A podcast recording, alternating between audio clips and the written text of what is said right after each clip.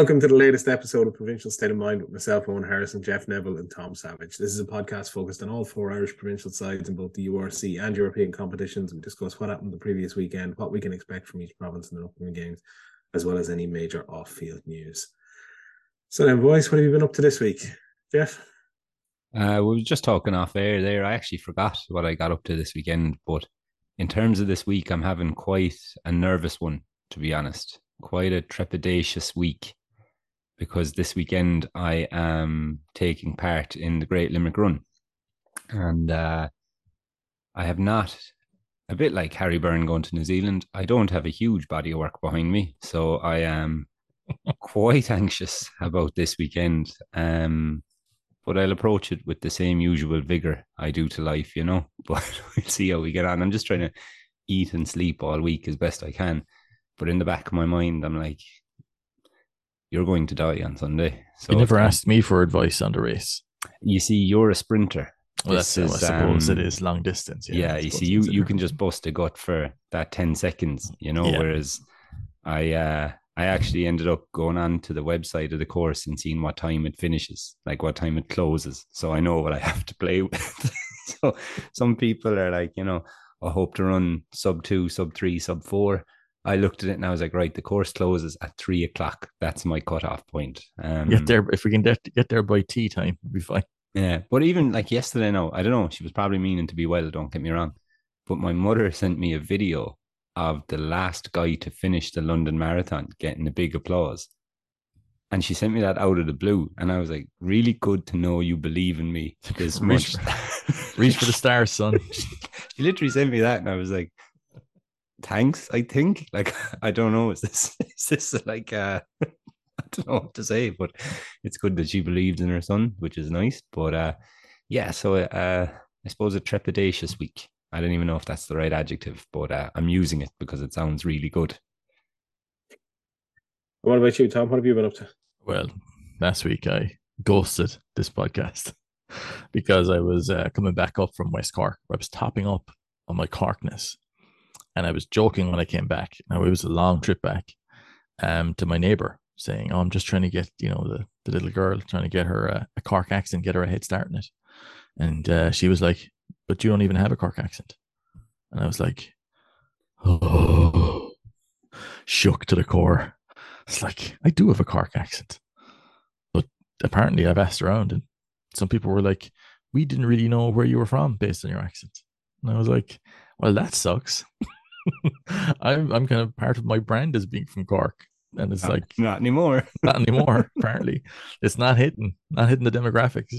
But yeah, I was back down in West Cork last week, um, going around to all the beaches, going around to all the uh, food fairs, just being obnoxiously from West Cork, reveling in it, uh, eating jams and kind of going, mm, apricot, nice. Because that's what it is on West Cork. You either have like headbangers who like you look at them and think you've genuinely probably killed maybe two or three people, or artisan food makers. And there's only two types of people. You're either a total headbanger or an artisan food maker. and uh, we got to experience all of that down there. So it was good, good down, good to be back down in um, in West Cork for the first time in a while. And um, yeah, stayed in Inchydoney Lodge and Spa. it's like I'm a fancy guy. I'm a fancy guy, and uh, took my little girl for a swim in the pool. It's a saltwater pool. Let's just say she did not take to swimming very well. Just, we need to just like daddy. we need to work on that. we brought her in, and um, you know, you, you, you can't see this because this is a not a video podcast, but she just had this look on her face, a bit like this the entire time. of Just kind of like mild shock, as in, what's happening? Where am I? For anyone What's listening, it, it, looks like the first time you've uh, you've been told how long a marathon actually is, and that you have to go do it. That's exactly how she looked, and just kind of bouncing around. And like there was a woman who was next to next to us. We were kind of you know myself and my girlfriend were just kind of you know bouncing around in the pool and so on. It's easy when it's salt water, by the way. You don't even have to. There's no effort involved. And there was a woman uh, in the pool as well. And she was just like, oh, you know, she looks lovely, all this other kind of stuff. And I was, he was just like, oh, well, very fancy for her to have her first swim in Inchydoney. I'm just like, girl, you're here too. what are you talking about fanciness? You're in the same hotel we are. Um, but yeah, no, it was lovely, and um, yeah, enjoyed it, and uh, hopefully my I'm gonna try and Cork up my, my my West Cork accent. But you know what I'm gonna do? I'm gonna try and do a French accent for the the segment for the preview, uh, for the Toulouse game. Just edit this bit out so when people hear it later on, they'll be just like, "What's happening?" But yeah, that's what I'm planning later on. But yeah, no, good week, good week, quiet week, but good. My news Nice, this week nice is- actually nice, nice polo, Owen. By the way, Thank you. I said I was going to drag it out. I said it in the in the WhatsApp group earlier on. I was like, he has that. Yeah. Toulouse is the- circa 2004. I yeah, it's somewhere around 2003, 2004, I think. Yeah. Oh, it's uh, it got dragged out and dusted down. Why? Yeah, what? that's What are you? What are you trying to tell us here? Oh, I was like- just I was in I was in France last week. It's sort of Oh, gone back it's to me. rubbed off. Yeah, yeah, yeah, yeah. how- he just, uh, just loves French culture. How was your week this Yeah. week going? Did did it reach the heights of having a, a pan au chocolat while looking at the La Defense Arena? La Défense. I don't know what it's No, called. no, it didn't. That Défense. fancy, one- that fancy La one in Paris. uh, no, this week, um, very boring. Today, I love, I had love how a- you what started that. You just went, nope. Nope, nope. Week was shit. Cut that out. it was shit. It was no very boring week. Um, highlight of my week today. I had a what you call it, a, a chicken tikka wrap, and it is. I'm getting very old now because it's been repeating on me all day. Every time, every few minutes, I have a little burp. and you can just Oh, Jesus, I'll be tasting that all week. Oh, I wish Yeah. this was a in-person podcast. Yeah. Oh yeah. Where'd you get that chicken tikka wrap? It was in the the local deli. Uh, it's always risky. I think getting anything with chicken tikka in a spar or a centra. I don't like I'd be chicken I wouldn't tikka. chance it. Don't I like wouldn't it. chance it. I, I like t- chicken tikka now. I don't have it that often, but yeah, and I'm getting like my my my grandmother. It's like you know that's repeating on me a bit too much now. I won't be able to have that again. I've because like over the last couple of, of, of weeks, um, I've decided I'm going to try and lose a bit of weight. And I'm not sure if I said it to you. I'm trying to do it. Um, but this morning I figured, hey, look, do you know what? I'm feeling really good, so I'm going to get a nice roll in the deli. And I don't like loads of stuff in my breakfast roll. I like I just like to have one thing in my breakfast roll. The idea of having like, you know, hash brown, and I've seen people put beans in there, degenerates. So what I like to do is just have one thing. Okay, is to have sausages. I just go, can It's I get a just- can I get a roll, just please, it's just a sausage roll. with just sausages in it, please? can I get a breakfast roll with just sausages, and um, no ketchup, just butter. It's like grand. Now there's a place where I go to. I won't name them because they're typically very good, but I got um my my sausage roll, and I was really excited about getting it. Sat into the car, and um, it was just straight away I knew this is not good. These sausages are not good, and um, I've been feeling a bit iffy all day. So if I dash out of the room, you know why. So you knew the sausages weren't good yet. I finished it. You still you still ate it. Yeah. Still is. Pro- proceeded. Remember, I'm I'm still poverty coded. Okay, so if I buy something that's over four euro, I'm eating it. If a fucking bird shitting it, I'd eat it. so, there's not a chance I'm not finishing that. Um, but yeah, I'm kind of been regretting it all day. Stomach's been doing, you know, handstands and not great, but we struggled through. We struggled through. Right. We- Let's uh, get into a bit of rugby then. Uh, we'll start off with the first game from last weekend Ulster against Edinburgh. Ulster won 28 14, which uh, saw Ulster get through and finish second in the table. Um, solid win for Ulster, but uh, Edinburgh didn't look great shapes, I thought. Um, they They're really struggled Playing to the quality that they that they have in their team. No, I thought um what is it? Uh Blair Kinghorn uh struggled badly and at vital times Edinburgh just knocked it on or coughed it up or did something stupid cost themselves the chance of winning this, I think. They they, they had the opportunities but could just couldn't convert. I think that sums it up pretty much from an Edinburgh perspective. Like they weren't terrible. It's just their like the the last part let them down a lot, and kind of that's what went wrong. I remember watching it there Friday night, and I was just kind of like, "This is a very, how would you say, a very business like game. Like you're just kind of watching it, and you're like, it, it was it was kind of hard to get into. I suppose if you were a, an Ulster fan, you were probably well into it. Like, but I think for the neutrals, it was just very much like we're going to score four tries and win. That's it. You know, the two penalties either side of half time for Cooney were, were, were quite big and probably swung that game um, away from a questionable game to this is going to be Ulster's. But um, other than that, it was kind of like there was no real doubt that Ulster were going to lose. And it just it felt like kind of one of those games where after 80 minutes you're like yeah it was grand. Like there was no real spark but it wasn't shit. Do you know like i find it hard to describe. It was vanilla. Yeah no i think yeah no I, I i watched a bit of this game and i was just kind of the same as yourself there now just a little bit kind of bored. There was never there was no real jeopardy. I never felt at any point that ulster were in danger of losing this i think what they've turned around their season quite well by just being very just settled in how they play. They don't seem to have too many holes or dramatic imbalances in their game at the moment. And they seem a bit better off for it. I do worry about their ability to kick up a gear in the playoffs, but they may not be required to do so until they get to a final, I think. So yeah, I know it's going to be interesting to see, but I, am just I'm constantly disappointed with, with Edinburgh. I think it feels like they started really well they had, a, the poor, they had a poor season though overall. Overall, no, because I, I, think I remember thinking like, Jesus, they've started really well.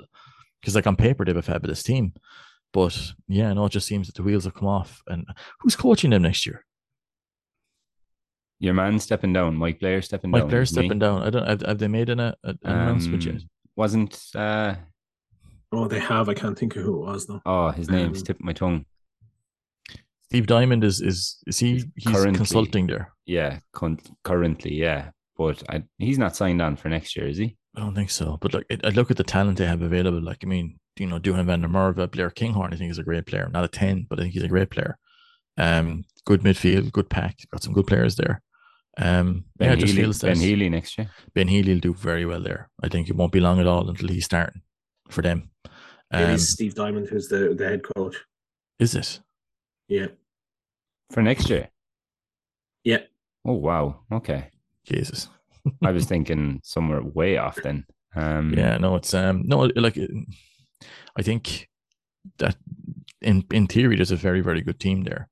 Um, but yeah, look, they're not playing anywhere near their level. I don't think. You look at you know like the Boffelli and all those other guys, top players.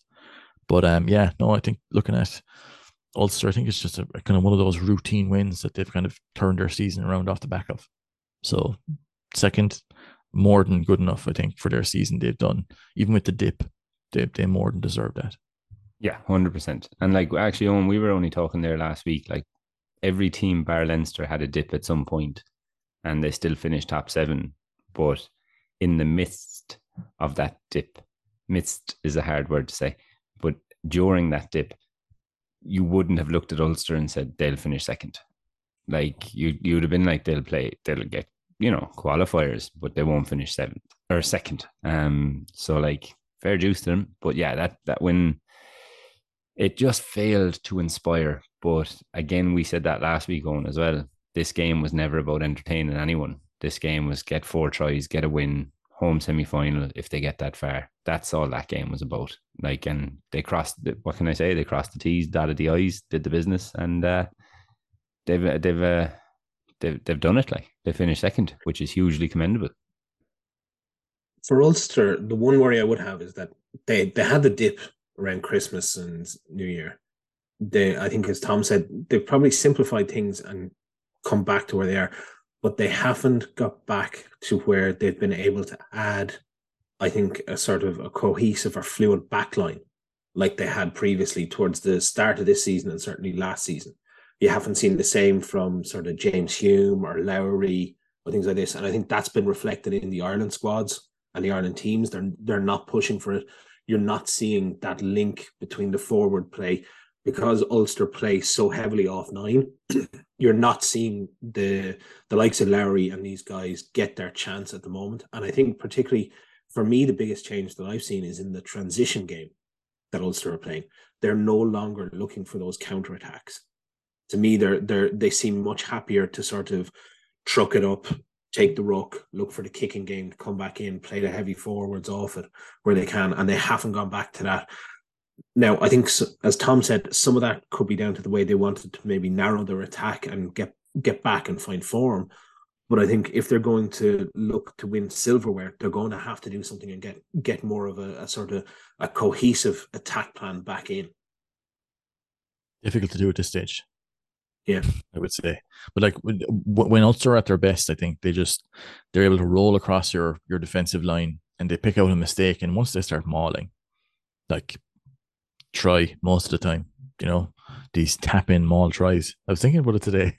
I was talking to a friend of mine, um, and we were looking about uh, you know about hookers, about the number of tries they score, and he said, well, you know, that's more a reflection of the pack really, rather than the hooker itself because the hooker just kind of like trucks away at the back of the maul and just like falls, falls over. and it's like you look at the number of you can tell a team who's got a big, big maul focus by looking at who their top scorer is. And you look at Ulster, Tom Stewart, what a season he's had. But their maul is is a weapon. And like when they're on and it's working, they're very tough to live with. But the teams who stop Ulster in the maul. A, a caveat a caveat on that. Like you can tell what kind of team they are by their top scorer. Like if Dan Sheehan's your top scorer, though, he's busy chipping and chasing through and you know creating. Like I just just a little caveat well, there, but I suppose the, the offset of that is you can afford to leave him out there because he's not necessarily needed in tight exchanges because you have the dominance there already. Yeah. Um, Oh, okay, I'd, I'd, I'd, I'd, nothing else to say on that. I've... Oh, I'm I'm I'm all ulstered out. That's enough kind words for now. We'll move on then to um game from uh Bulls 62. Game of the week. Game of the week. Uh, we're still waiting to hear from some of the uh, some of the media accounts as which era this constitutes and um, we need that defined now because it was well defined last week versus the Lions, less so this week.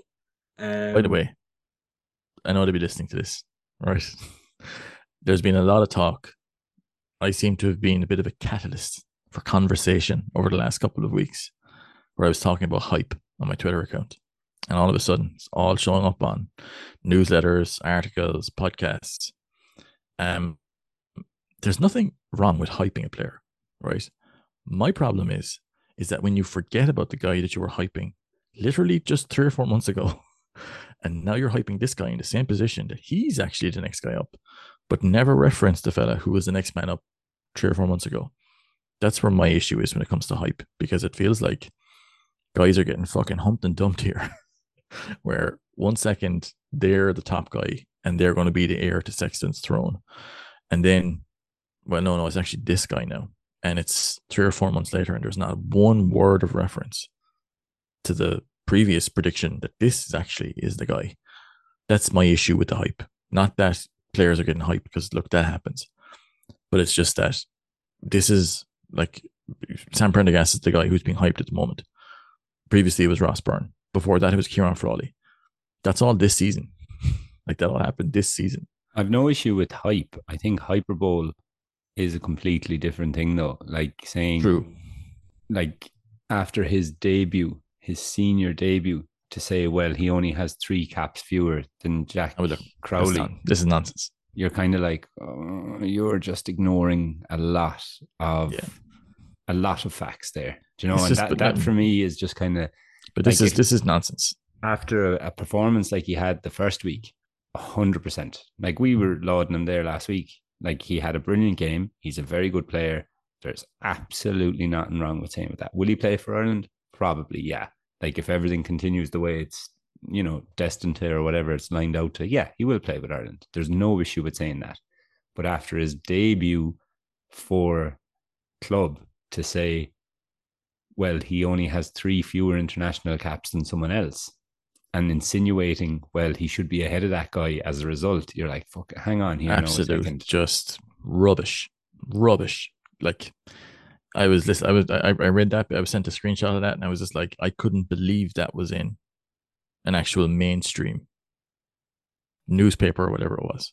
absolutely mad stuff. Like Sam Prendergast is a good player.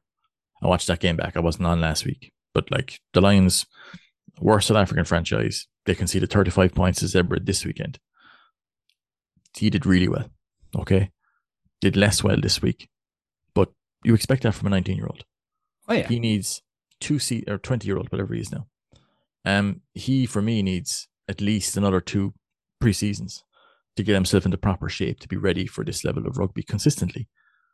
The only World Cup, the only way he should be looking at the World Cup next year is if he's in the stands with a pint in his hand. Um, he should not be going there. For me, a good season next year for Sam Prendergast would be going to that junior world championships in the summer, doing well there, getting a good preseason under his belt for Leinster, getting 10 plus URC games, either starting or on the bench, and look to try and can you work your way into a Heineken Cup 23 for one of those, you know, one of those dead rubbers that Leinster play in and around December, January, one of those games. And that'd be a great season for him. And see how he goes then and get another preseason in on top of that then.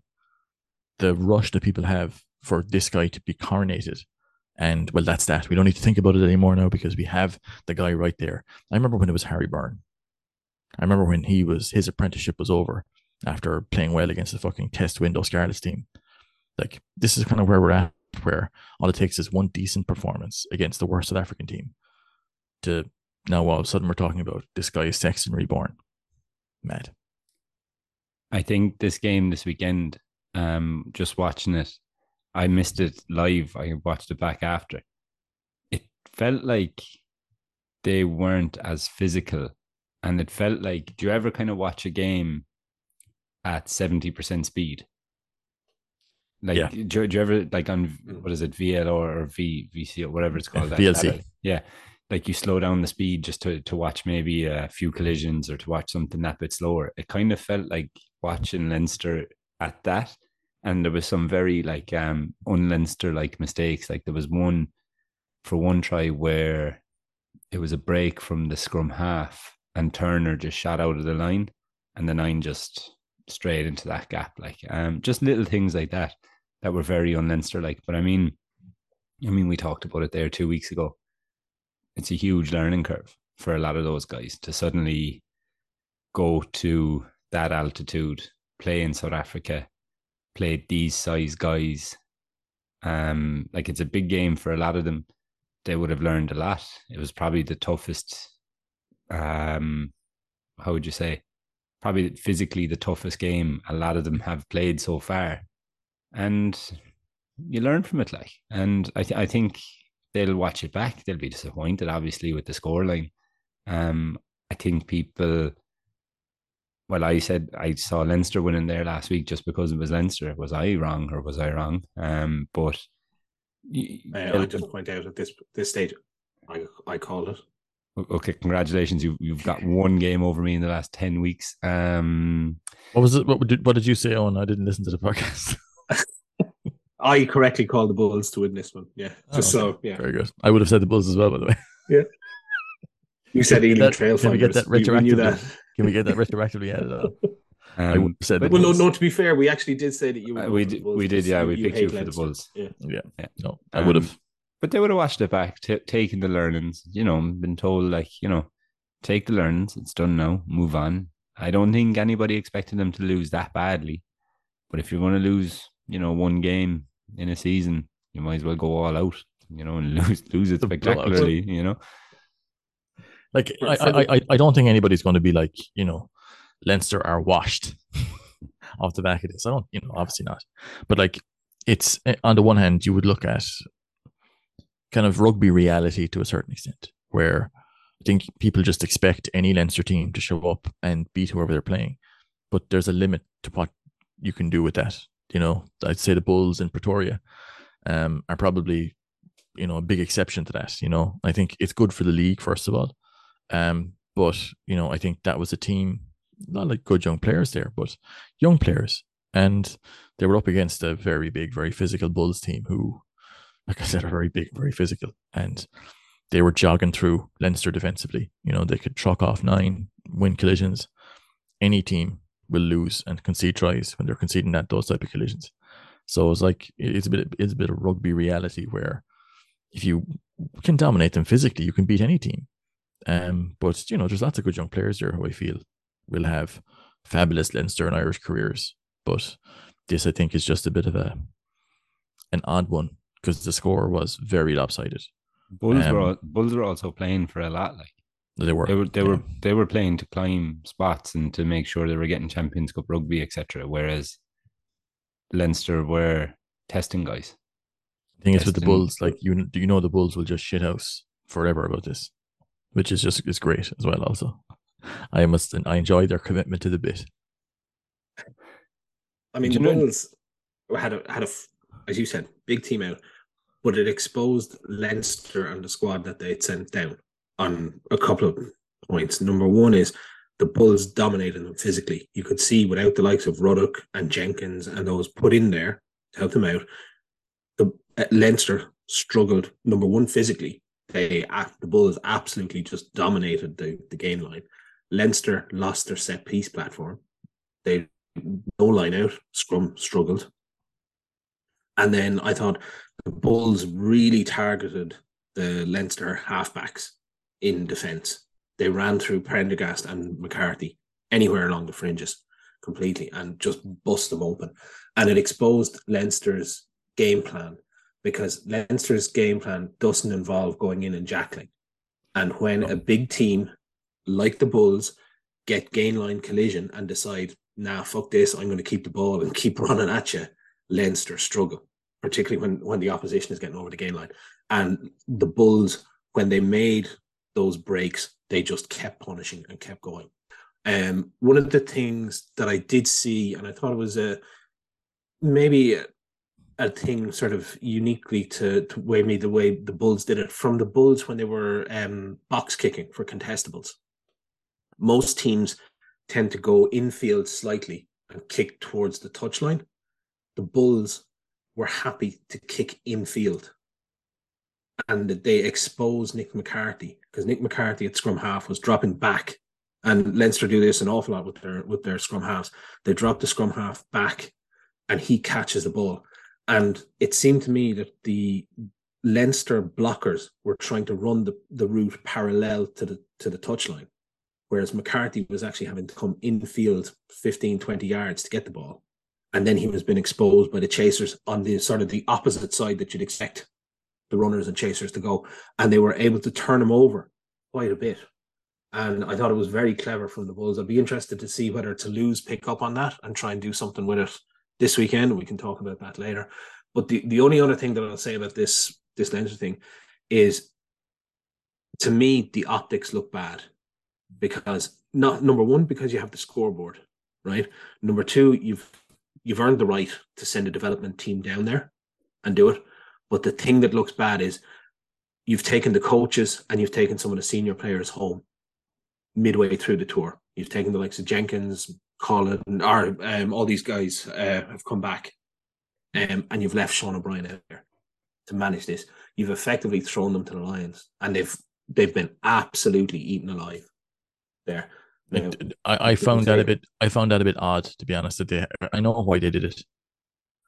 Um, but it's it wasn't so long ago that the likes of Montpellier and Gloucester were being hauled over the coals for sending over, you know, the fucking under sixteen team and the mascot over Yes, to, to play. yeah. You know, so like it, it, I think, I think everybody has those blind spots. You know, where it's okay once we do it. I know, I know, I do that so I can accept it.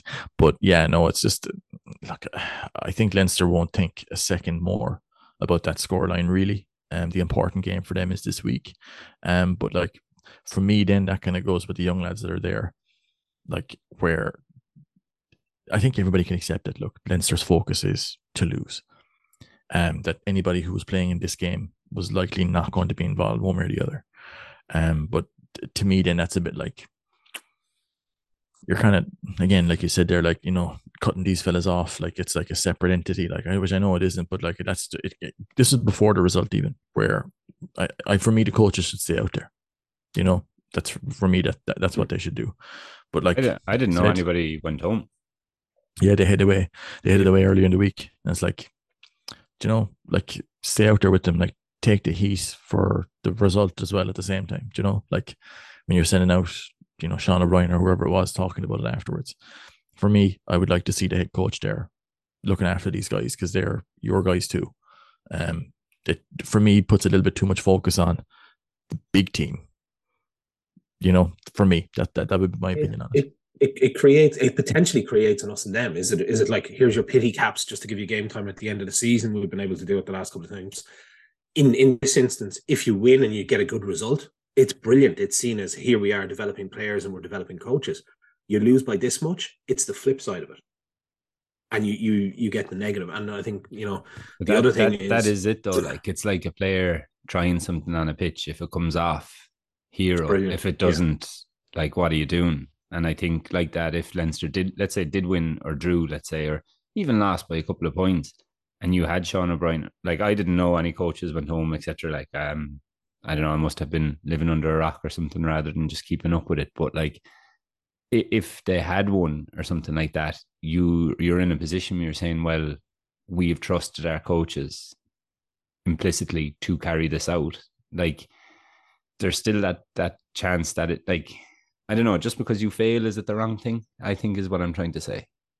Uh, for me, I just well, think it, even it was a little bit too clever, you know, like trying to be a little bit too shrewd. You know, I know, I know, like there's all this stuff about that Leinster can never make a bad move. You hear it all the time, you know know, but I felt that this was something that at the time, for me, didn't look great.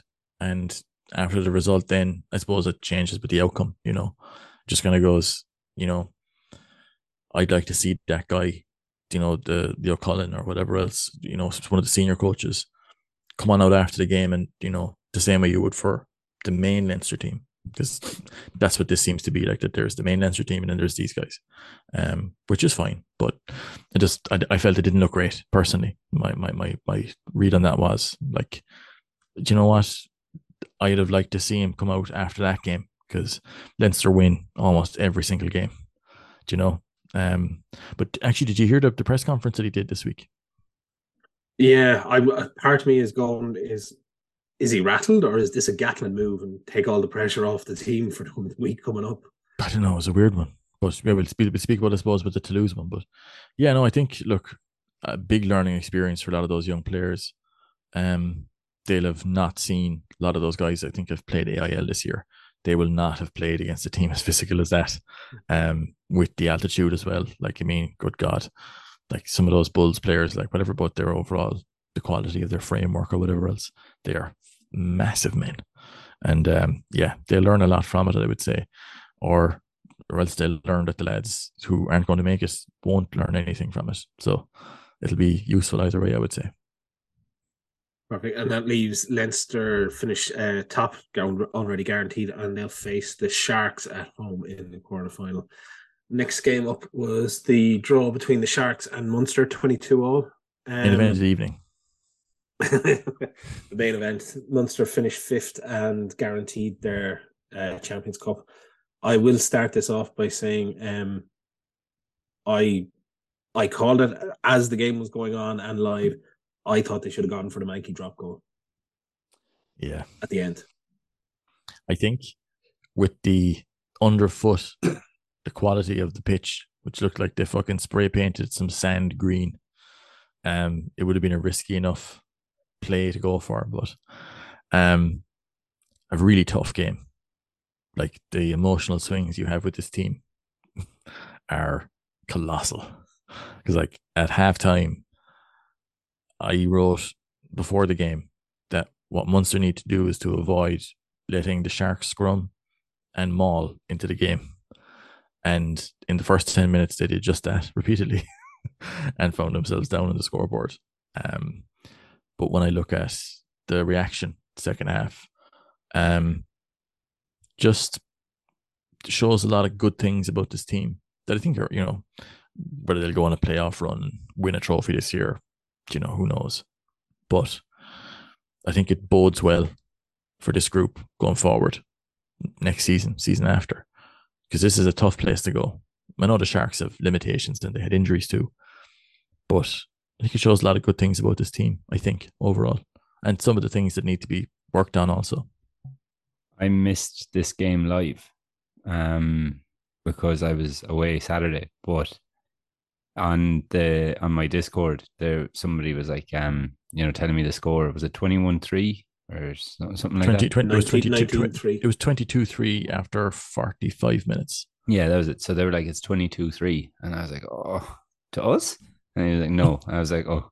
And I was like, again, I, I wasn't watching it. Like, and then I got an update and it was 22 all. And I was like, hang on, what? Where is the closest television? Um, and I ended up seeing maybe the last, I don't know, 45 seconds of the game, maybe. But um, I actually haven't had the chance to watch it back either. I just saw, what have I seen? I saw Calvin Nash's score. Unreal. Um, lovely finish. Really good finish. Well within the laws as well, which is uh, a point of contention. Busting out feel. Adobe Premiere. They're fucking Yeah. yellow circles. Yeah, um, well within the laws. Um, so don't know what else to say about that, but fabulous finish. Um, so that's all I've seen, really, to be honest with you, as bad as that sounds. So I'm in no no big- place to talk about this. Big moments in the game when it came down to it. Like Fineen Wycherley steal was like Billy Holland versus Exeter tier stuff. You know, the pressure that was on Munster coming into this game. like hard to believe, really. Um, Munster needed one point out of this game, and that looked incredibly unlikely with the vast majority of the, or the, the majority of the game out of the way. You know, 35 minutes left. Um, Munster were facing an uphill struggle to even get back within seven. Um, and to then be a, an inch away from from winning. Um, I think it shows, like I said, a development because I think we've spoken on this podcast that they bottled that opening half against Glasgow, in my opinion. Um, they did not bottle this game. Far from it, actually, they came out and were physical. The breakdown work was very sharp, very physical. Once the the passes and the phases started to stick, the Sharks started to tire.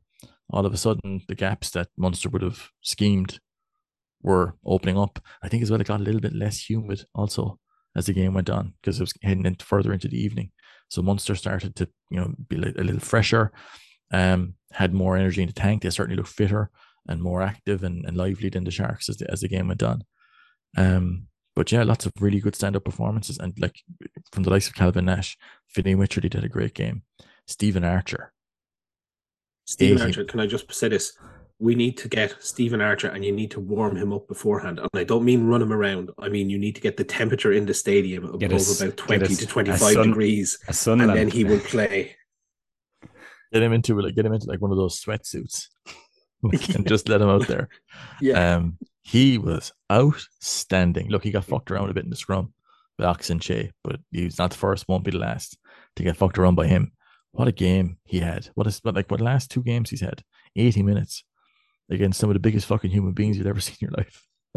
also he's- big from uh, Barron. Well, he's Barron had been- a great game. Really did. Yeah. He's really kind of he He's seems like good he season. stepped up a level. Yeah. A really good season, yeah. Um John and Kleyn, thought, uh, a hero. oh, This guy. how he's kept going all season like that consistently to such a high standard. John you know what Russell- kind of bothers me at this stage? People are going, "Oh, he should be playing for Ireland." That's not happening for whatever reason.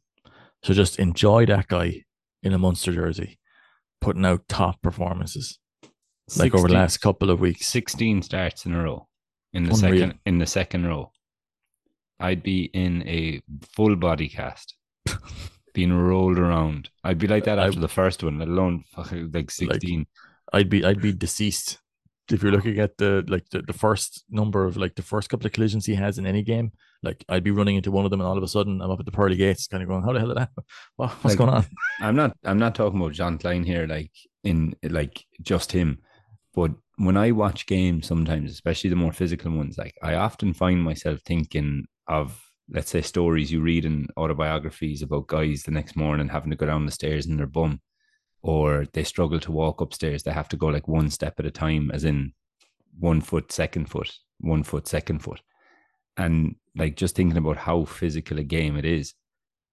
But then when you put that into context, like I know we're joking there about full body cast, etc. Like, like I would be dead, but when you read these stories, etc., and then have someone start that many games in a row in the second row, like probably the most physical up there. Well, I don't know, fr- front row, It's second row. It's A lot one of the- demands. a yeah, lot of physical like demands. physically demanding. It's huge.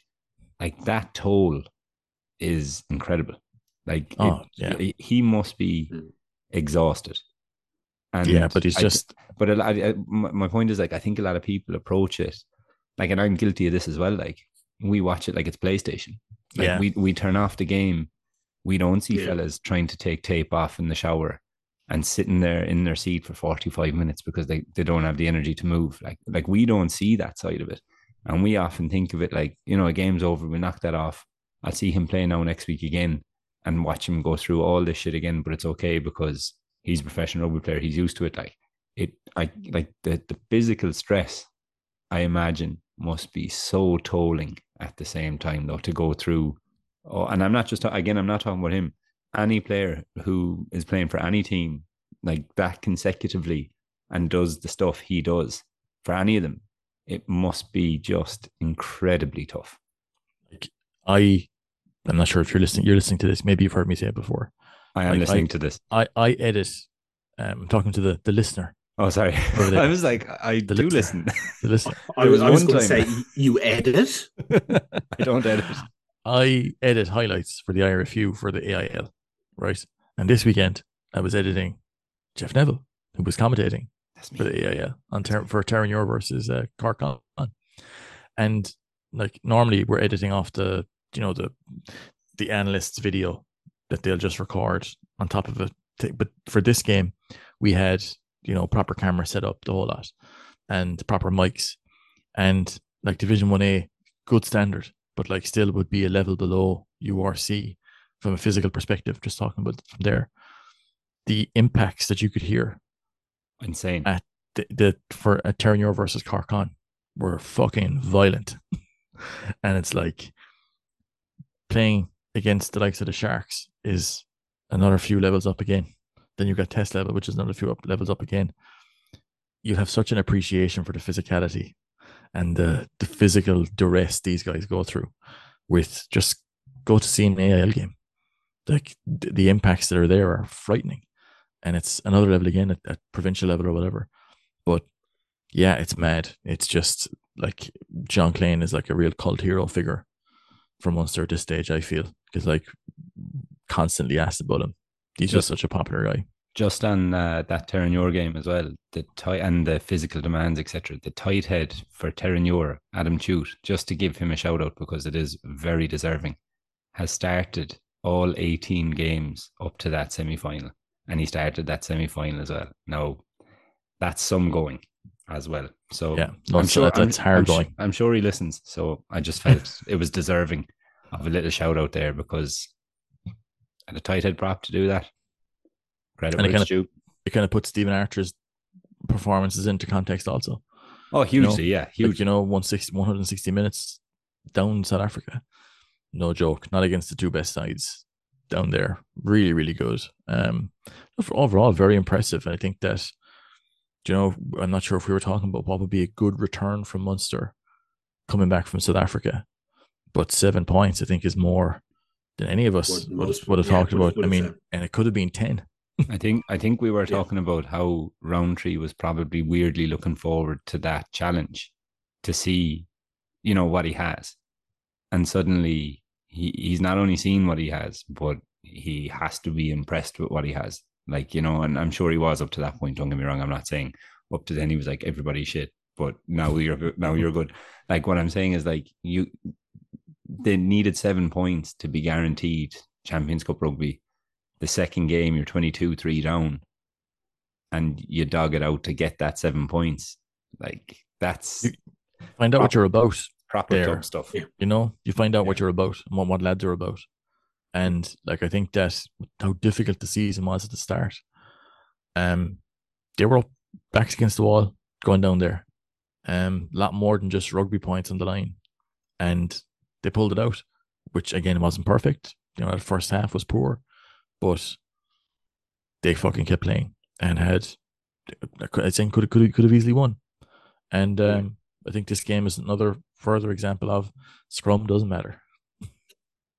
the my highlight of the game was um what you call it, the schmozzle in front of the Munster bench Ah, yeah. with uh, Uh, oh, yeah. Peter O'Mahony and Werner And then in the background, did you see it? Ox Nché going over and just he just dapping, goes over. dapping up RG. Ox, Ox, and RG. That's a little cool. Yeah. fist bump and letting all the lads have the scrap in front of him. It was just Like, Hallelujah. I some of the reactions to that were mad. Like to me now, like I scraps like that, I pay very close attention to. Like I find those scraps or those little schmozzles very interesting. Who's scrapping? Who's not? Who's getting stuck in for their teammates? Who's not? I lo- I love watching those because you can find out where fellas are at.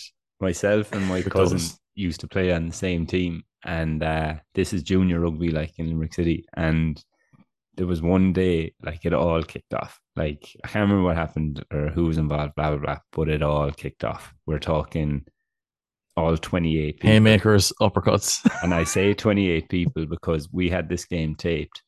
And when it all kicked off in the background, you can just see me and my cousin watching. And then we just both sit on the ground. just watch it all kick off from the other side. you were doing battle. We were just like, nah, man, I'm not. No, I have no interest in this now. Yeah, I look I look at that and I see who scrapped. So if I was looking at that video, it's Yeah. like those two fucking lads over there. What the fuck are they doing? You were my coach, I wouldn't be getting played the next week. So like I lo- I look at lads and I was like, who's getting stuck in here? And once again, it happened against the Stormers, and it happened here, where a South African franchise made a very poor mistake in getting Peter O'Mahony riled up and into a game. It's a big mistake. Why did they do it? I have no idea. But yeah, I, I liked Munster's reaction. Uh, like so Jeremy Loughman, Antoine Frisch getting stuck in. Peter O'Mahony, like he got a yellow card, right? But I would take that yellow card all day, every day, because he is over there, over one of their biggest, over one of their biggest guys, over him on the floor. Your man's laughing up. It's just like that's a nervous laugh you have on you thereby. So I like that with Peter O'Mahony getting that yellow card for that. Um, I think that got that lets the team know you're there willing to fucking scrap for him. And I think Munster were better for having that scrap in the aftermath. I think that they can be actually very useful because when you have a scrap like that, you can see who's there to play rugby and who's there to fight. And whoever's there to fight will win. Or in this case, almost win. Not lose. Just on the call in the game, I called Munster own. You didn't. Yeah. But I would have called I would have oh yeah. But Munster got two points. So, I, I would have I would have said a draw, I'd say. tec- Probably what it was. technically, Look at I- this. He has to try claim everything here. Now it's like, yeah, Ulster didn't win in South Africa, but technically they did. you're either playing to win or you're not playing at all. You're claiming Moran victories again, are you? I'm just saying you're either playing to win or you're not playing at all. Um, and I got two points there, so I'll claim a little point five, but I won't need it. But I'm just, I actually don't know what scores. You could be ahead. I'm Yeah. just talking shit. Um, I know I'm not anyway for sure. That's all we know. That's all Yeah. we know for definite. That's Yeah. all we know for sure. So Yeah. my Um, constant shithousing and wrongness has left me well behind. Yeah, your your decision to back against Leinster is not not sitting well on the points table at the moment. So it hasn't worked out. 17 points. Shit. If one I if one I just backed the blue before then, I could be winning. um, that uh, that draw, uh, as I said, guarantees Munster uh, Champions Cup uh, next season, and they face Glasgow away in the quarterfinal. Moving on then to Glasgow uh, uh, against Connacht from last week. Uh, Connacht pushed them close. It was uh, Glasgow twenty nine, Connacht twenty seven. Um, leaves Connacht in seventh place overall. They're potentially still in the Champions Cup thing, uh, Champions Cups for next season as it stands, unless uh, Scarlets or who's the other team? Benetton. Benetton win the um, Challenge Cup or Sharks win the URC. URC. It's yeah. funny because um, I was only thinking that there today. Um, last week, you know, Connacht are like, we need to hammer Glasgow or we need to beat Glasgow, blah, blah, blah. And then now this weekend, they're like, come on, Glasgow. Let's go Glasgow. Let's go Glasgow. Glasgow's biggest fans all of a sudden. Or you can, or you can go with Toulon. Either doesn't matter. Yeah, but you know yeah, what? but Rooting for Toulon. Toulon could play Scarlets in the final and then Yeah. they're still you know, if Scarlets win, they're gone as well. Like so, I mean, oh yeah, ultimately, may, may they're just get your business done this weekend if possible by rooting hard, giving your energy to Yeah. Glasgow. big, big Glasgow Toulon energy this weekend. Um, just in case you're wondering, Toulon versus Benetton, uh, Scarlets versus Glasgow. Scarlets and Benetton win the Challenge Cup. They take Connacht spot in the Champions Cup. That's So like if both Scarlets Probably- and probably should Benetton have- win at Probably should have weekend, opened with that uh, little tidbit before we started talking. But so yeah, Connacht can actually be in big trouble of missing out on the Champions Cup this If- weekend. if Scarlets and Benetton both win this weekend, Connacht are 100% out of Champions Cup next year. Yeah.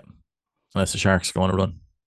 Unless Oh no, but, well, oh, no, but they're even then, then, even, then even they're then- gone. yeah. Yeah. then they're gone anyway. Yeah, But then they'd want Sharks to go on a run just to be spiteful about it and be like, sixth place, you're out. you're out, Bulls. We hate you. Um, so yeah, so it's an in, it's still an interesting week uh, weekend uh, for Connacht fans in the Challenge Cup, even though they're actually not in it. So it's um, no, I, I wouldn't say well, I don't know. I would say nervy times. Like I think Glasgow will win that Challenge Cup, but I still wouldn't like to be in that position where I'm banking on other teams to do the No, business for because like you, you could see Benetton just having one of those games where they oh yeah, hundred percent. where they blow Toulon out of it. Yeah, and, And they've ran like- Toulon close in the past in Europe, Yeah. like a couple of years ago as well. Like so, At the moment, Glasgow Scarlets like they are both playing very well. And Um, Scarlets, so are, yeah, Scarlets. Like I know they didn't. They finished what somewhere in the bottom four, but they're starting to turn that around. Yeah, Um, the uh, yeah, but I, I thought uh, Connacht did really well up in Scotstoun. Uh, I thought that like they, um, even with the guys that were missing, thought they showed up. They Played very well. physically. Yeah. yeah, and it was just like looking at Glasgow. It was just like okay, because you kind of had a at, at that point you could kind of look at Glasgow and kind of going, okay, this is you know Connacht kind of put it up to them here. Um, but yeah, no, I think Glasgow's run to the end of the season has been really good as well. That's a really creditable performance by Connacht, I think, overall. who Given was that? strong. Who was that massive, ridiculous carry? Someone latched on and they went like twenty odd John, yards. Uh, John Porch. from Forge. what a carry! Yeah. Yeah. I was only kind of half watching it because I was getting stuff done, but I remember looking up and I saw him enter contact, and I was like, okay.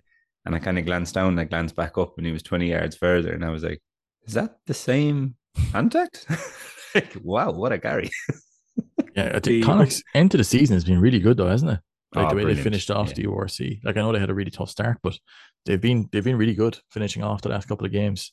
And um I don't think they'll be too gutted. I know they wanted to win that game against Glasgow, but they were kind of undone a bit by the opening third of the season, I think. Again, Where- I I think you you talk about Connacht's second half of the season. Yes, very good. The only blip for me is that uh, Newcastle game. Yeah. that's Yeah. the only blip for me. Like you, like even that Glasgow game at the weekend, they played very very good rugby. They lost, par for the course. You know, it happens. But that Newcastle game for me is still that little what if moment. I think I think they're better than Newcastle. Oh, I, I think that, so you know, too. Yeah, game, just to lose it the way they did. Like, and if no. they were up against uh if they were up against Toulon this weekend, I'd back Connacht to be honest with you as well. Um, yeah, I think so they'll have a it's- game that's a bit of a bit of a problem for Toulon actually. Yeah, but it's a- it's that's why I think Benetton are, are probably a bad matchup for them too. So nervy, nervy times because again, with Connacht playing as well as they have been, to still not be to be to be looking for results elsewhere, like it, it is shit. And I think it's a reason why this fucking shield system needs to go. Yeah, like a, Yeah. a team finishing tenth shouldn't be No, in top eight, and like a team. And I understand the Challenge Cup side of it. Don't get me wrong, but ultimately, if it's a case that let's say Scarlets get in as well, you know, of a team that finished tenth and a team that finished fourteenth in the regular season. Now, again, that would the second would be through Challenge Cup, and you know, that is what it is. Like they've they've done well, they've won the Challenge Cup, fine. But ultimately, you're still looking at it, and you're like, do they deserve to be in there after finishing tenth and fourteenth? Like, I know I would say no. I think it'd be a better league without the shield system because, like, as in it does, like at the moment, even you could say with the Scottish teams, like any team who plays Zebre twice has at least a ten point advantage. over teams or, or a five point advantage over teams. You know? Oh yeah, is- like no, like Zebre haven't won a game. Like their points difference is shocking. Like they finished this, they've finished this season with eleven points, and ultimately, like they're in a a round robin with Benetton, Glasgow, and Edinburgh. And you're like, that's that's thirty points. Like that's ten points ahead there. Like you know, so yeah, there's a, I can't wait for the shield system to be gone next season. No, to be honest, Yeah, personally. like because the, the way the qualification thing, it's just not like I mean, it is it isn't it isn't fair. I mean, you know, I know there's not much fair in pro sports, but like I just think I just feel it's like it doesn't really reward merit. It's a bit of a handbrake on the teams who are trying to do well. So take that Take that shield Well, system. shield system, That's what we Scott think. and Welsh. That's what we think Yeah. about you. Okay, then um, Connacht will go away to Ulster in the quarter final. Uh, moving on then to the Champions Cup semi final. Um, Leinster played Toulouse on Saturday afternoon. Um, we mentioned it earlier on. Leo Cullen had a a bit of a rant in the um in the press conference early this week. He um I feel like my uh, I my missed that friend, too. uh, I feel my friend Leo, uh, Leonardo Cullen. I feel he's how you say rattled. Well, it's it's either he's rattled or he's um as I said before doing the whole Gatland thing and taking the pressure off the players. out Sure. there. does really, to be honest. There's been a lot of nonsense though around over the last couple of Yeah. weeks about the home semi, the home final, and all this other kind of stuff.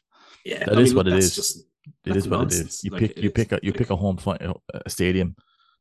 That's it. Leinster have through the thing. They've got their home semis and their home quarters and their home whatever it was round of sixteen. Is what it is. But you know? the fact that he's continually having to answer these questions, I think, is beginning to irk him slightly. I think And I think it's fact that- annoying him. Yeah. Oh, would yeah. great. I know He- for a fact it would grate me. If I was Yeah. in that position, I'd literally just be like, "Are you? Are you serious, man? Come on, like, just- come on." As, like, as I oh, said oh. previously, all he had to do with the first time it comes out and goes, Yes, we're extremely lucky to have all these brilliant private schools and they help the Yeah. resources, but we take them in and we finish off the articles and bring them through to what they are. yeah, and and yeah, we do it, blah blah blah. It's we- done. It's dusted. He Yes. keeps going on with the poor mouth. Oh, you know, it's all hard work and it's this and it's that. we pay a lot it's of money. keep coming back. we pay a lot of money for our top players because they're top players and we want to keep them in Ireland. And isn't that a great thing?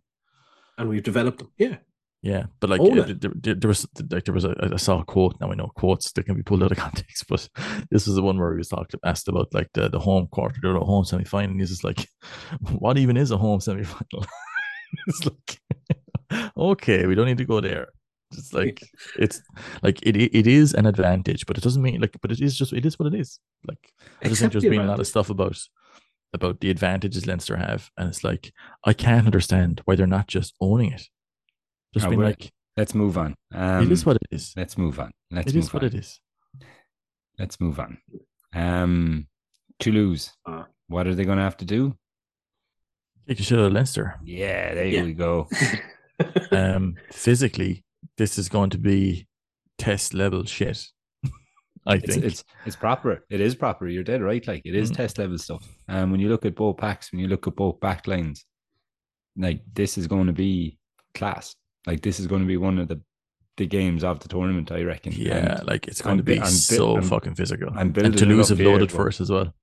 But like, I mean, I, I was also having this conversation today. I did a podcast with Unspotted Dove, and uh, they asked, you know, because isn't there still a question mark around the likes of Baird and Josh Van der Flier at the moment? Yeah. Um, and essentially, what we kind of the reasoning we came up with, like, was uh, yeah, obviously, if you're missing the likes of Josh Van der Flier or Ryan Baird, yeah, like you're missing very good players. But here's the thing: it doesn't matter who plays in that game you just have to go do it. Like you have to get it done. You have to fill the role. You have to be physical. Like if Leinster lost that game, let's say Josh Van der Flier doesn't play, right? And Leinster lose, nobody's going to look at that and go, well, Josh Van der Flier wasn't playing. That's not how it works at the pro level. will. There's not, yeah, but like yeah, realistically, no. but you know, like in, in in real land, you don't look at it and have a little star next to it and say, you know, a little star and underneath Josh Van der Flier absent. Like it's Mhm. not how it works uh, in in professional sport. Winning is winning, and that's it. Like there's there's nothing else. So, Like it is proper test level stuff. Um, James Lowe, there's a question mark, or is he out, or is there He's a out. question mark? He's, He's out. out, out. He's out. That's a big loss for them. Yeah, His So, kicking game is massive. It's a massive part of what Leinster do. Jimmy O'Brien starts. He'll start at 11, I would say. Yeah, I would be shocked if he didn't. yeah, same. Um, They put Fabulous Lar- Larmore I, I think I yeah, Yeah. like because someone said to me, "Will Larmour start?" And I was like, "Well, I, no, Jimmy O'Brien, like hands down." Um, Um, they'd- and I'd say they'll go Larmour at 14. They'll go Yeah. Keenan, fullback. Jimmy O'Brien at 11.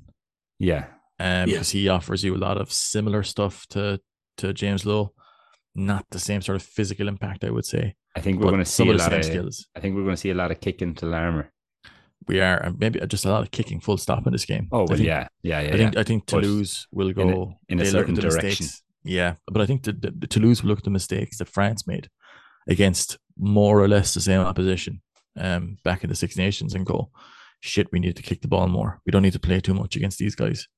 Um, and to, like his again with Toulouse last time out, they said themselves they came in and they were they were not as fresh as maybe they could be. I know nobody is 100% fresh at this time of year, but they rotated a lot of fellas last year, last week for this game. And I think that, like last time out, there was a ton of ball and play. Um, I think it was like 40 something, 40 plus minutes ball and play. And the week previous, they went extra time. And the week previous. So like they were, they did not look like Toulouse last week. And I know Leinster played incredibly well. But I think what Toulouse will look this week or this coming weekend is that they will kick the fucking synthetic leather off the ball and look to try to off ball Leinster. Leinster will then be trying to get their counter transition kicking game going. With Lowe off the field, um, they're going to be missing a guy You can give them that range.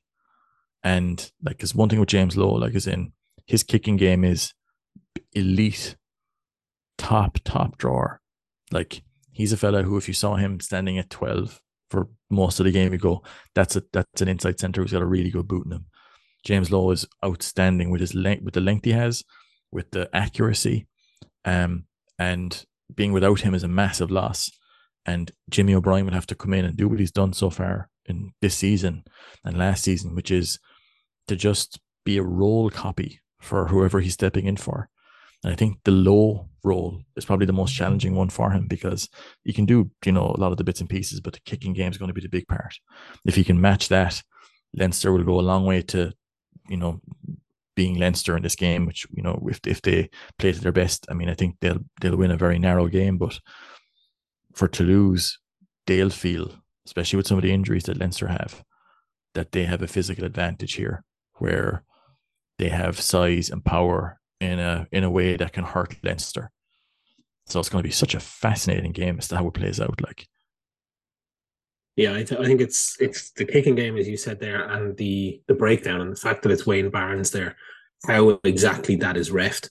If I think um some of what I've seen from it's it depends on on how you marshal the and direct the Leinster play. Leinster Leinster love their quick ball. They don't like people getting in over the ball and slowing it down.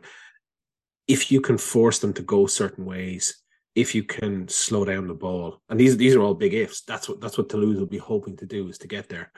And then I, I think you're you're dead right on the on the kicking game. Um, I think they're they're going to absolutely boot the leather off the ball and just kick it as long as they can. and I think they they'll be looking to go without Sexton. How do you manage those post transition sequences when because Leinster are really good in that not necessarily directly from the run back. They can score directly from counter attack.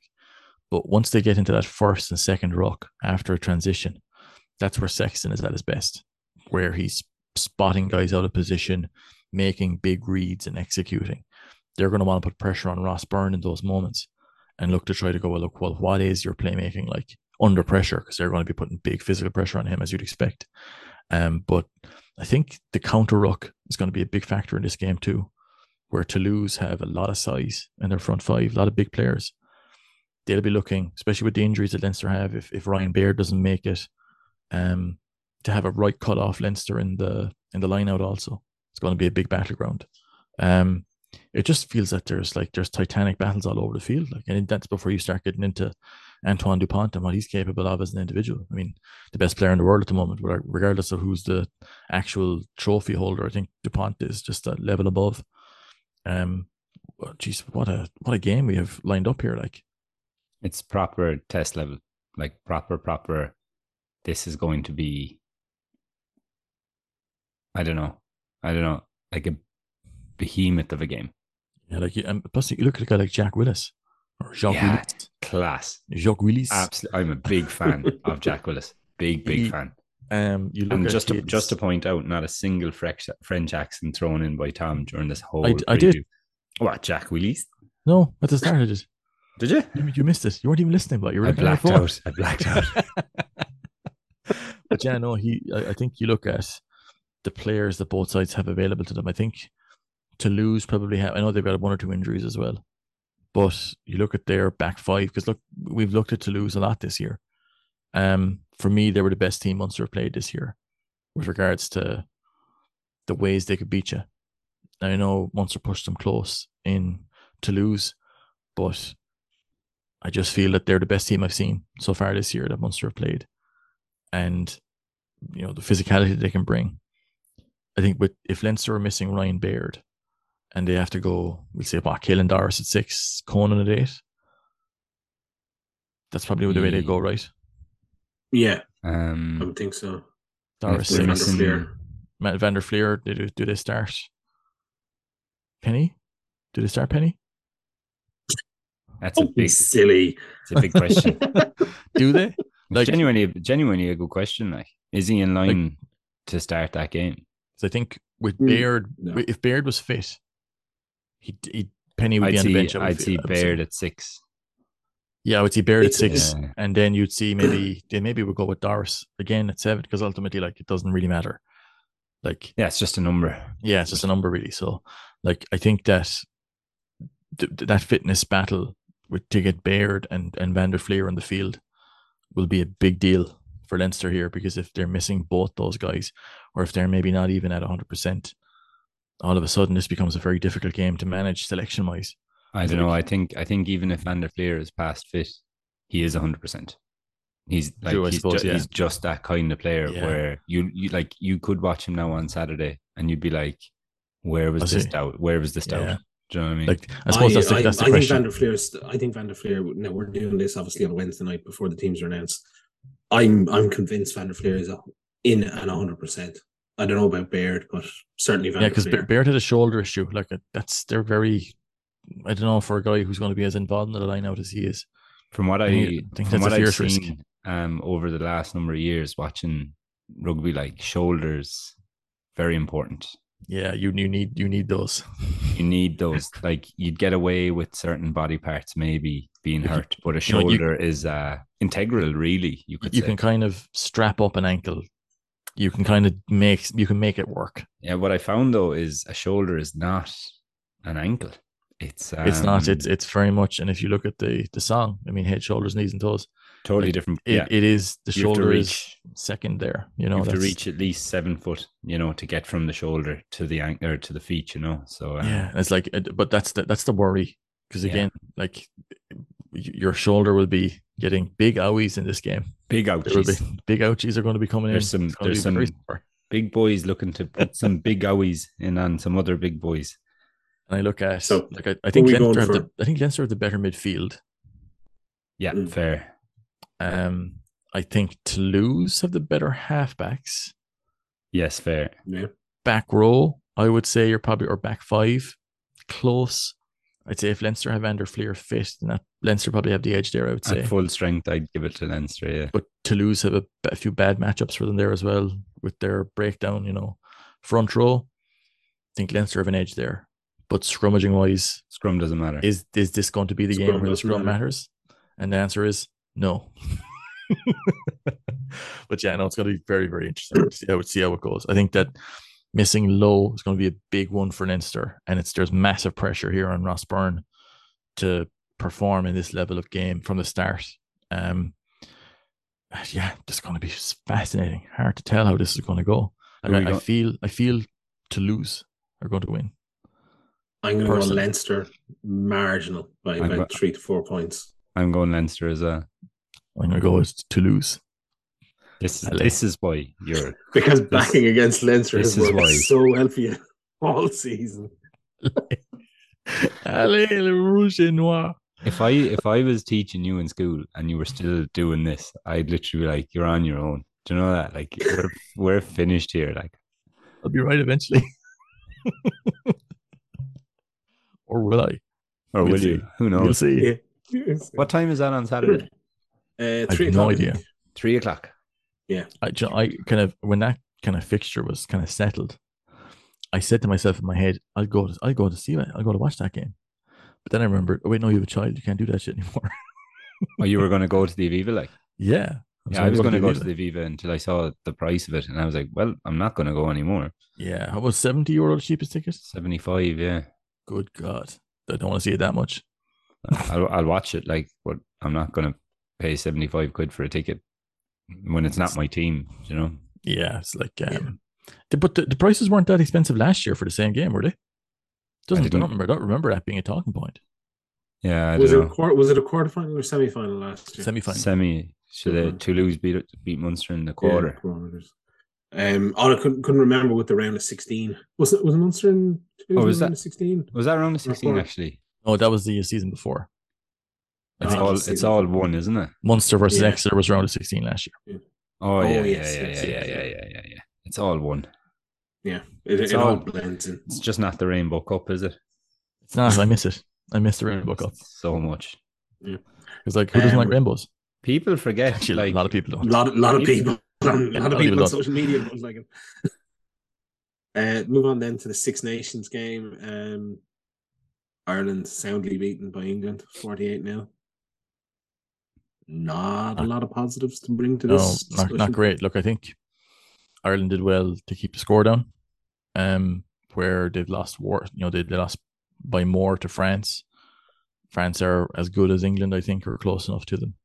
Um, there was a bit of grit there, um, character shown in that regard. I just feel that elements of just their f- structure, framework, skills, set piece, defense, nowhere near good enough. Defense And- for me was a massive one. Like there was just so many, like so many errors that you're kind of watching and you're thinking to yourself, like, this is this shouldn't be happening. Like there was one off a touchline in the lead up where seven players are taken out with one pass. Like it's a Yeah, I, touchline. saw, I saw that. I saw that. Uh, I think I think I shared it to you. Yeah, like Yeah. it's it's a touchline ruck. The next receiver is on your eighth defender, and you're just kind of like, come on, like what's the crack here? There was another ruck where you have five, including one behind it. Um, you have goal line D where people just aren't urgent, aren't getting off the line. Like you, you, said there, Tom, they did well to keep the score down. Um, just looking at you know as, as a caveat, like I suppose yeah, they, they lost by more last year to England, but so far in this championship, they've conceded 156 points after four games. They conceded 158 last year in total. Like this, like in terms of tries, like they scored 10 tries last year across the five games. They've only created one. Like one was a penalty try, but they've actually only created one so far. Um, It's good enough, like- Like it's it's it's not good enough. Like it's it's like they've conceded more tries already this season than they did last in this Six Nations. They've missed 151 tackles. Now, I'm not a big missed tackle person. I don't really buy Yeah. that as a statistic. Like if if you see like 15 odd missed tackles, 20 odd missed tackles, you're thinking to yourself, okay, maybe of the let's say it's 18, we'll split the difference. If you're looking at that 18 missed tackles, you might say to yourself, okay, maybe 10 of them might be the system. Like someone shoots just to slow it down, the next one, blah, blah, blah. You probably, if you're that if you're that team's analyst or if you're that team's statistician, you're probably not marking those down as missed tackles because it's part of the defensive system you're employing. But when you're averaging over 37 missed tackles a game, there's only so many of those missed tackles that you can, I suppose, allocate to the system. And to be generous there as well, like I'm using the word system, it's hard to see any sort of defensive system that's in play at the moment. Um, like last week we talked about the attack after that Italy game. Like Ireland were always going to struggle to impose themselves on this England team. But you look at the defensive errors, the defense allowed England to get a massive foothold in this game. And like, But like even some of the simple stuff like the defense off the set piece. yeah, oh, like yeah, I sent that on Yeah. to you as well. Yeah, yeah, I remember because I like I remember looking at it during the game and thinking, "Wh- why is there no, why is there no pressure? Why is nobody closing the door here? Yeah, Just- like just for anyone listening, like there's you know they they set a maul a maul feint, they break off it, and the defensive line that is ten meters back, like initially has to be ten meters back to start off with, just doesn't advance. So it's just ten meters straight run, and you're kind of like, well, I mean, there's only going to be one result here, do you know? Um, yeah, it was defensively looking at that England game. I suppose you can look at it attack wise as well. Personally, I didn't see Ireland ever beating that England team, but looking at it defensively, yeah, there was just so many, so many questions to ask. Like, I mean, if they go into this Scotland game at the weekend with the same defensive errors that they did against England, They I mean, lose. Oh yeah, they will. Like there's there's no doubt about it. Like Yeah. and it won't even have to be Scotland trying to create that much because it's just going to be compressions forced by Ireland and just getting far too narrow themselves and Scotland just saying, well, there's the space. Let's and actually on there last week we talked about it as well. That Italy game, we said that Ireland got very narrow in defence and a better team will punish them for it. And they we had it, like we saw it, you know. Um, so yeah, it wasn't a great outing. Um, Look, Scotland have momentum. They're at home. oh, it's a massive, but it's, Um, a, it's a massive game. It's a massive, even for the, colossal game. The WXV. Like it's still a massive game. So like for anyone wondering, at the moment Ireland in sixth, means they'd go into tier three of the WXV. They need to beat Scotland by the points difference, which is thirty-one points. Deny Scotland anything. Um, and then they go into a play. If they manage to do that, sorry, they go into a playoff with Spain. The winner of that goes into the tier two. The loser of that then goes into tier three with whoever finishes sixth. But if Ireland finish sixth, they're straight into that tier three. There's no relegation or promotion uh, in year one, so they're they're there. Like it's not just a Six Nations game, if you get me, and it's not just avoiding a wooden spoon. It's also a pretty big dictator of what's where women's rugby is going to be, or where Irish women's rugby is going to be playing, etc. Uh, for the next two years as well. So it's, I suppose, the implications of this game are just bigger than well you know, you, you know, like you look at it last year, we beat Italy and we beat Scotland, and we've already lost Italy. You're thinking to yourself, okay, if we beat Scotland, maybe there won't be a complete regression on where we were last year, but there's more than that again. Like it's, yeah, sadly, there, there's there's more dependent on it. Like, Yeah, and it's a it's, It's- a bad year to be having a wooden spoon campaign with the WXV coming Yeah. into because it, it has knock on effects, and it's like it, they'll need a big turnaround to beat that Scotland team. Who aren't Massive, they're they're massive. not great. Scotland, they're not they're not they wouldn't be as good as Wales, but they beat Italy, and like Italy had more than enough for Ireland. So it, I mean, just rugby mats doesn't really work, but at the same time, it's it's going to be a very very tough fixture for them to go to, especially with you know the losses that have been there. You kind of go like, well, what's like how is the buzz around the camp? I mean, losses after loss, there's only so it can only be so good if there's you know the losses that have been there. Like there's only it's a tough ask, and it's um it'll be the, like they need they need a win. Simple as that. it, to me, it's fail to prepare, prepare to fail. They've booked up the entire system, systemic sort of background on this, the contract, the whole lot. There was the preparation for the tournament was piss poor in terms of the quality that they talked about. They had no proper warm up game in there as a as a, a national side. We can talk about this combined provinces stuff if you want, but I mean like that that wasn't the standard needed they failed to pick in terms of uh, they've tried to rely on the AIL rather than the the interpros. They've failed to have any consistency in selection. They failed to It's been a, This that's been a problem. I feel too. massive. yeah You've had three di- three different halfback pairings in three games. The first three games, you've had three different halfbacks in four games. You've had three different centre partnerships in four games. Like the How likes of you, let's how say, can you build a rhythm with that? like you can't, and like the the likes of like Vicky Irwin, like, and I'm not singling her out for playing poorly. I'm just saying she was put into a position to play 12 for the first time against France, not against Eng- or not against Italy. and then brought back in to play 12 against England. And you're kind of like, well, why not Italy? Like, why not start that game at 12 and allow her to see the pictures and give her a chance to kind of get up to speed with it? It's like this this team feel a little bit raw, you know, where there's there's been a big deal made about there's like there's a lot of the inex- the experienced players aren't there. So if there's lots of inexperienced people there and they haven't played a whole ton of rugby together, they need to play. Give them give them one, two, three, four games on the trot. If there's injuries, there's injuries. If somebody's playing really poorly, yeah, take them out. But to be chopping and changing as much, I think it's putting them into the position where all that's going to happen is that they'll fail. Yeah, but like you know, like you said there about injuries, you're you're you're you've nailed it because like you look at Enya Breen, she got injured in that first game. If she doesn't, she's starting. She's starting against France. Let's say she's mm. starting against Italy. She's starting against England. Now she is injured, but we've still had two different people come into twelve. It's the same with uh, Cronin. So she starts the first game at ten. She was initially named on the bench at scrum half cover. Um, now she was taken off that as well, but ultimately, if you want that continuity, like you've taken your starting ten to bench nine, it you're just kind of like where where is this going? And then you're bringing it, you're bringing it, you're bringing in a very young ten into that second game. Um, and and Dannah O'Brien is a good player. Yeah, oh yeah, I'm not knocking her. Like, no, oh, that's the thing. She's a good player, but like, it's in your. But you're taking a young ten in the second game, and then giving her a different nine in the third game, and then going back to the same nine in the fourth game. Like, is, kind of, she, is she in the best position to succeed? No, absolutely no. not. No, that's you wouldn't you wouldn't do that with a, an underage team. You would try to give them the best sort of preparation they could by playing with the same group week to week. It just I don't know. It's just one of those things. Look, and nobody is making you know what we are perceiving in our in our opinion to be wrong decisions. Nobody tries to do that on purpose. But I try to look at the the logic of it, and it just with the selection in particular, to me, I, I can't see the sense of it. You know, especially with how important this Six Nations could end could end up actually being. You know, to be finishing with a, a wooden spoon. But I it's think not if, good, if whatever had, way you slice it.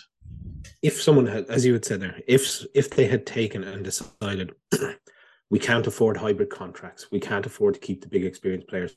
We know that sevens is the priority in the women's game. So what we're going to do is we're going to start with a very young, very inexperienced group and we're going to play them continuously to get that experience so that in four or five years time they are going to be an experienced group who can compete. And you look at a long-term project i think people could have got behind that and accepted some of the results that have come this time. But they haven't. They've chopped and changed. They've failed to implement what i think are for whatever reasons they've failed to implement either a defensive system or an attacking system that works they've struggled deeply between the players and the coaches to implement this. And they're at a point now where you really have to question what they're going to get out of this. They're not getting anything out of this Six Nations. They're, they're going to put themselves into a poor situation and they haven't sort of played for the future. There's, there's no planning there for that either. And, you know, there's going to have to be changes. There's going to, something's going to have to change or else Ireland, or sorry, women's rugby, 15s rugby in Ireland is going down a very, very dark path that is not going to see it come out for a long, long time on the international stage. Who are we going for this weekend? Scotland. I, I think Scotland will win, but I hope Ireland do. That's yeah, I'm that's where I am as well. I think there's just too much improvement needed in both attack and defense to to get there in one week. Yeah, it's it's a tough one. It's just uh, difficult at the moment to see where they're going to get a win from, but it's all there. they all, they also need to beat Scotland by over twice the points that they've scored in total so far this championship. So it's just ah, it's quite bleak, whatever way you look at it, I suppose. Yeah, it is. Yeah. Okay, we'll round it up there, folks. Thank you very much for listening to our ramblings and for supporting the podcast. Please do rate and review the podcast on whatever platform you listen to, as it really helps. And also be sure to share the podcast on social media. Hope you have a good week, and the three of us will be back next week to chat again.